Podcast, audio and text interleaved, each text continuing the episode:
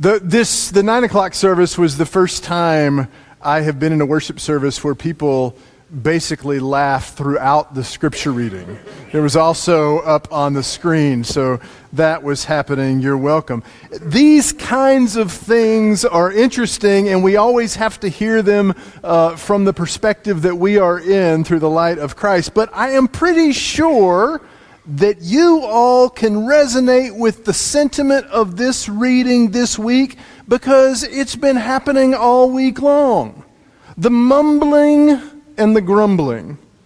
Can't you just imagine those of us, some of us, who love the Kansas City Chiefs? Mumbling and grumbling these exact words from Ecclesiastes after the end of last week's game, right? The, there you go. Can I get a witness? The race is not to the swift. Did you notice that? The race is not to the swift or the swifties, or the battle to the strong, or Taylor's boyfriend nor food come to the wise, or wealth to the brilliant, or the favor to the learned, but lining up off sides at the worst possible time happens to them all. Are these penalties, O Spirit of playoff future, shadows of things to come? Or can this trajectory be changed as we move into the future? And you might say to me in this moment, Jason, this week is supposed to be about joy. And I say to you, yes, it is. And in fact, I may I know it may not always seem like it as we've gone throughout these weeks and this this book, but joy is really the point of this whole series. Because the pursuit of joy in life is a huge part of the book of Ecclesiastes. And the pursuit of joy in life is a huge part of Dickens' Christmas Carol and what it is all about. And good news of great joy is a huge part of what the whole season of Advent is really about. Something especially obvious to us on this Sunday, which points us both to future joy and to future judgment.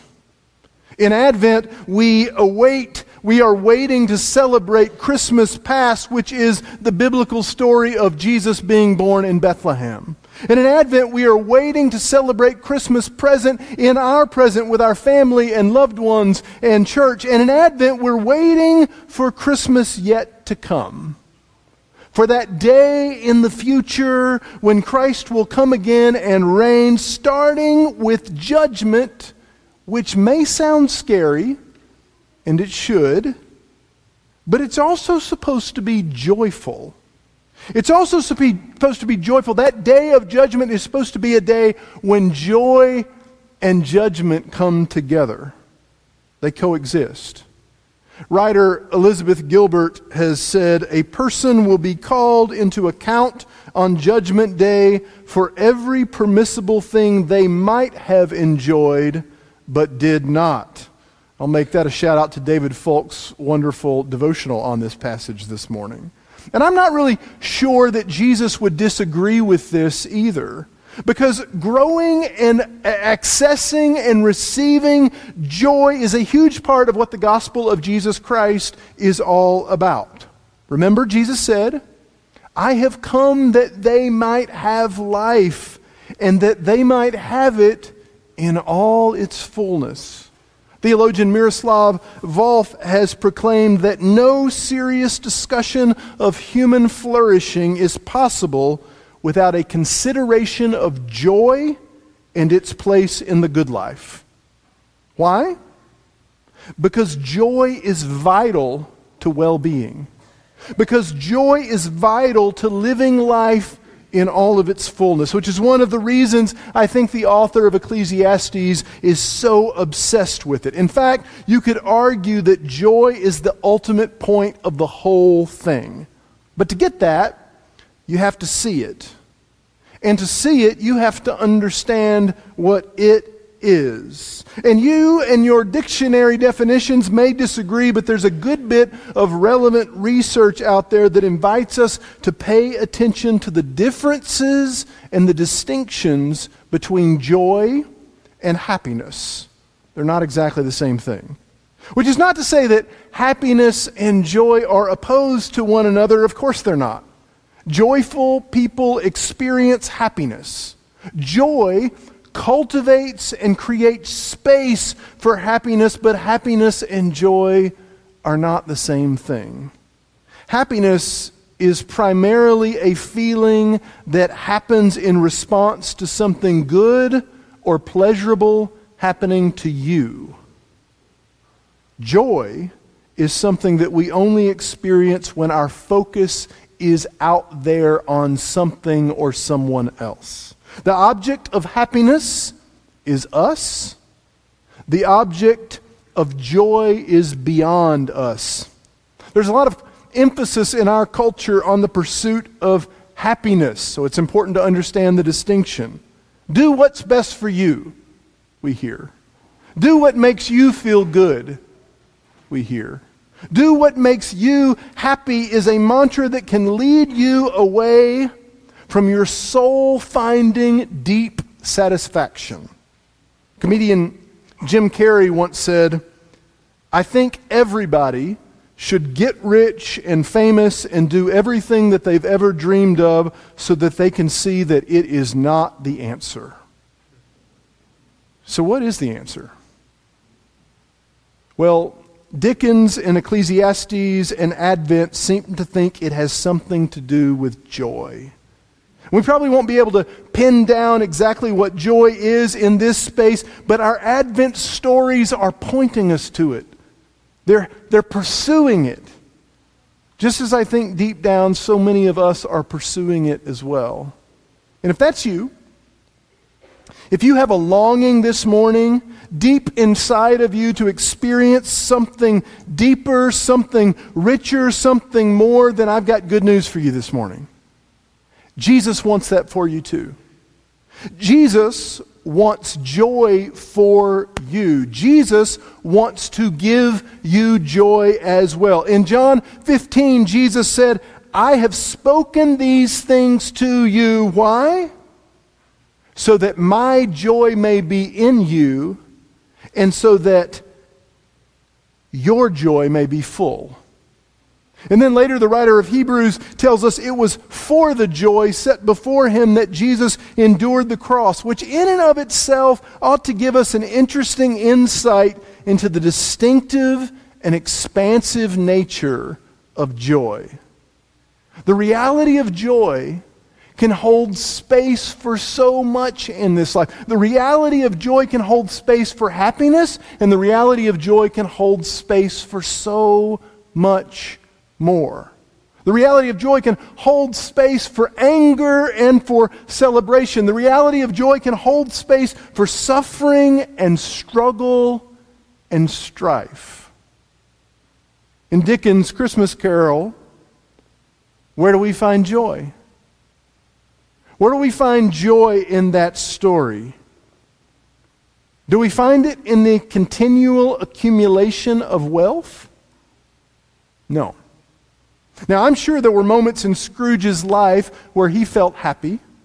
I'm sure there were moments where he pulled off a big business deal and felt some satisfaction, but how long did that satisfaction last? Did Ebenezer Scrooge have access to abiding joy? No. So, where do we see it in the story? Well, one of the most obvious places where we see it is in the home of Bob Cratchit, Scrooge's vastly underpaid assistant who didn't have the money to acquire almost anything that our commercial culture tells us we need for success or satisfaction or happiness in this life. And yet, somehow, when Scrooge looked at Cratchit, he knew that he had something deeper something that was missing in Scrooge's life joy. Where did that come from? Couldn't be bought.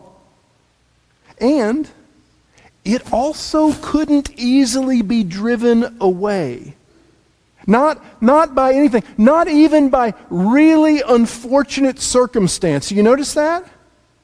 No, instead, what you see in the story is that Cratchit's family's joy seems to be surprisingly resilient. Joy is resilient and expansive. As um, Dr. Angela Gorrell has said in her book, The Gravity of Joy, joy does not obliterate grief. Grief doesn't just vanish because joy comes. Instead, joy has a mysterious capacity to be felt alongside sorrow and even sometimes, especially in the midst of suffering. And we get that, right? We've experienced that in big and small ways, right?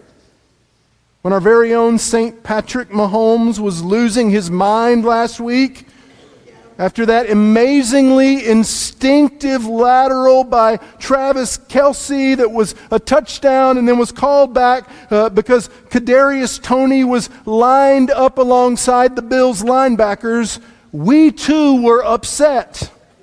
We too were mad. We too were frustrated.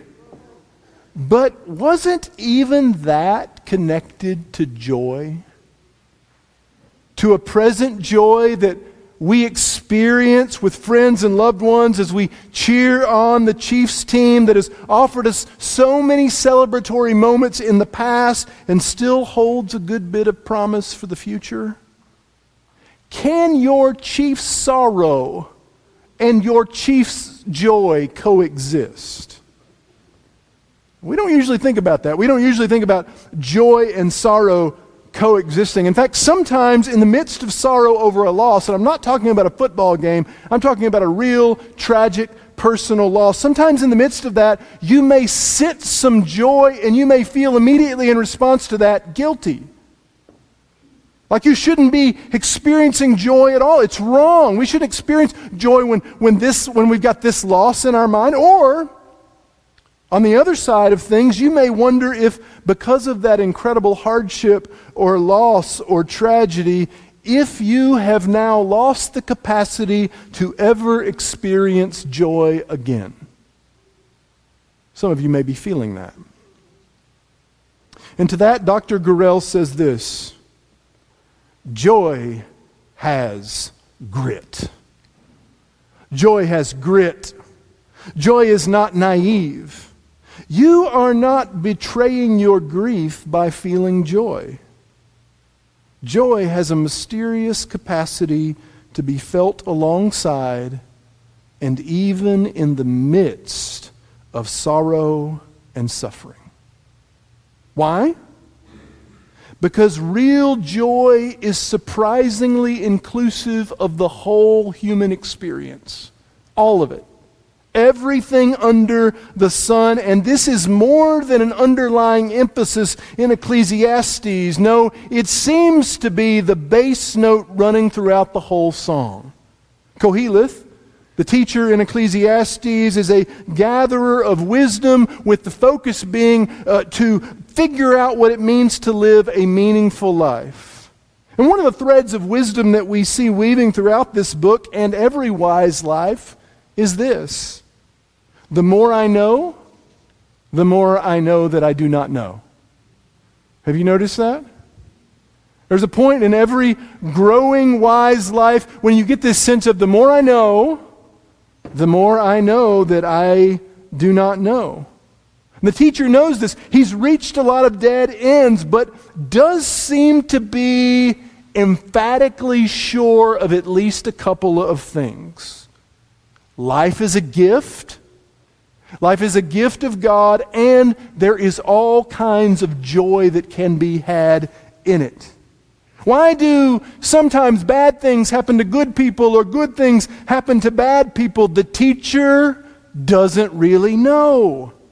He doesn't know. He just knows that in the midst of anything and everything that does happen, the reality of joy is a gift of God that is somehow available in the midst of it all. Jesus said the kingdom of God is within our grasp. It's among us. It's, it's near. And Jesus described the kingdom of God like someone finding a treasure uh, hidden in a field. And once they find it, they sell everything else in their life because of joy to get it. It's that valuable. What if I were to tell you that no matter your circumstances, it's possible for you to access joy? Because joy is the bass note of the life song that Jesus calls the kingdom of God. C.S. Lewis titled his memoir Surprised by Joy because for Lewis, the pursuit of real joy was always at the heart of everything. He once said, It seems our Lord would find our desires not too strong, but too weak. We are half hearted creatures fooling about with drink and sex and ambition when infinite joy is offered to us. Like an ignorant child who wants to go on making mud pies in a slum because he cannot imagine what is meant by the offer of a holiday at sea, we are far too easily pleased. Throughout his writings, the German idea of Sehnsucht was significant for C.S. Lewis.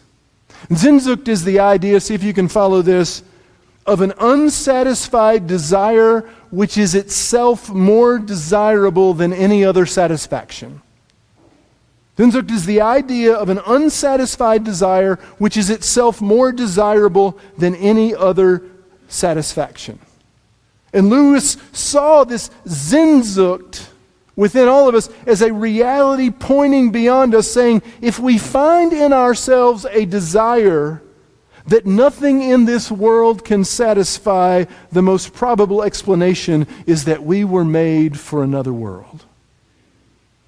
If we find ourselves with a desire that nothing in this world can satisfy, the most probable explanation is that we were made for another world. And this is similar to the sentiment that we heard last week in Ecclesiastes 3. There is a time for every temporary thing in this life, and there is also a time for things that are transcendent and timeless.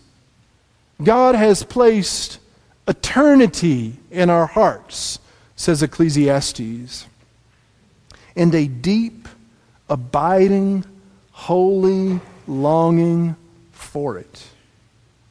That's the Sehnsucht.